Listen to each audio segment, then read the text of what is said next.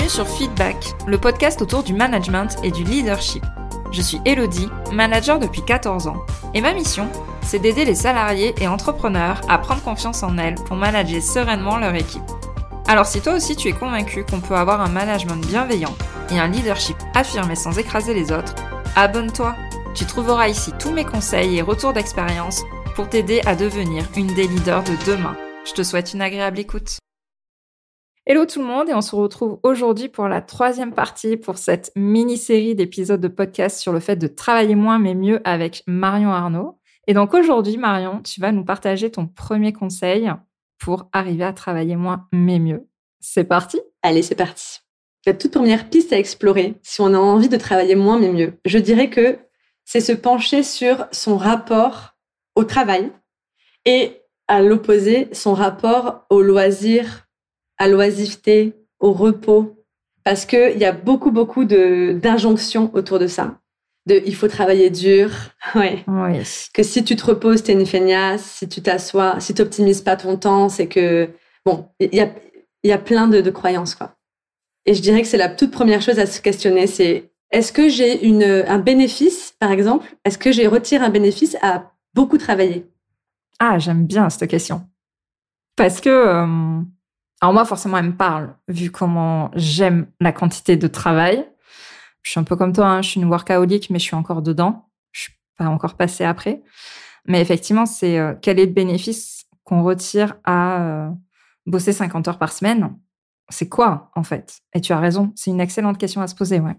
Parce que souvent, on se dit, on s'entend euh, répéter, ouais, je bosse trop, je suis crevée, nanana, mais ça aussi, c'est une approche de coach. C'est, OK, mais si tu continues à le faire, c'est que c'est forcément que tu tires quand même un bénéfice.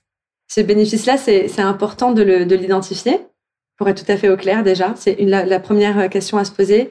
Parce que parfois, quand on est au clair sur son bénéfice, on peut se dire, ah ben en fait, vu que ça m'apporte ça, je vais arrêter de me plaindre parce que en fait, je suis comme ça, j'adore ça. Ou, je suis contente de ce que ça m'apporte. Ou bien se dire, bah tiens, ce bénéfice, finalement, euh, j'en ai plus tant besoin que ça. Je suis OK de, de m'en passer. Tu vois, ça permet déjà de prendre des décisions. Et puis, à l'inverse, c'est l'autre question. C'est qu'est-ce que je me dis quand je me repose? Ou qu'est-ce que je pense des personnes qui prennent des vacances ou qui travaillent pas euh, plus que 20 heures par semaine? Enfin, tu vois? Ah, vas-y, creuse le sujet. ah, vas-y, parce qu'alors ça... parce que bien souvent, on a... On va être indulgent ou pas avec soi-même, mais on peut reconnaître soi-même qu'on bosse trop et qu'on a envie de lever de pied parce qu'on voit que ça nous amène pas forcément euh, ce qu'on recherche. Mais du coup, on va se retrouver à juger des gens qui font exactement ce qu'on souhaite. Oui. Donc j'aimerais bien que tu creuses le sujet, ouais.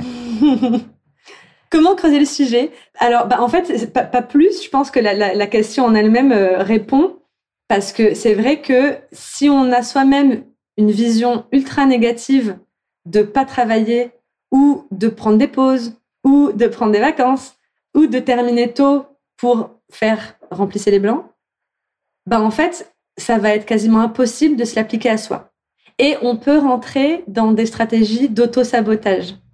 Donc, par exemple, je veux très très fort finir mes journées à 17 heures, mais comme je pense que ceux qui finissent à 17 heures sont des feignasses, ou parce que je pense que euh, je, je suis indispensable au travail, ça, ça peut être certaines, euh, certaines pensées, je vais tout faire pour que mes journées soient remplies et ne jamais pouvoir finir à 17 heures.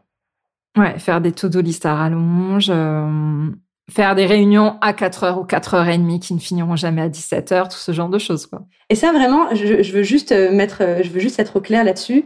C'est pas pour culpabiliser, parce que, en fait, nous fonctionnons tous et toutes comme ça.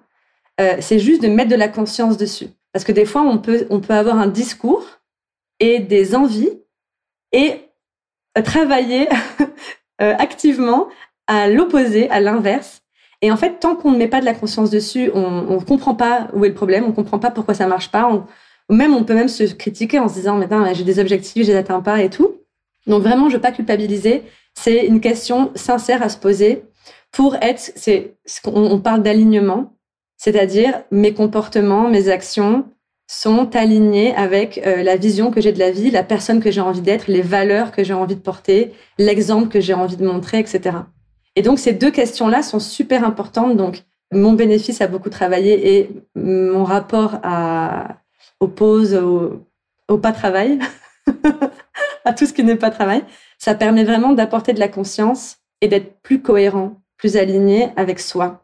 Merci pour euh, ce mot de la fin et ce résumé. C'est parfait avant qu'on passe à la suite, qui du coup sera demain avec ton deuxième conseil ou la deuxième question ultra puissante à se poser pour arriver à travailler moins mais mieux. Merci Marion, on se retrouve demain. À demain. Je te remercie d'avoir écouté cet épisode jusqu'au bout. Si tu l'as apprécié, je t'invite à t'abonner sur ta plateforme préférée et à me laisser un commentaire 5 étoiles. On se retrouve au prochain épisode pour parler management et leadership.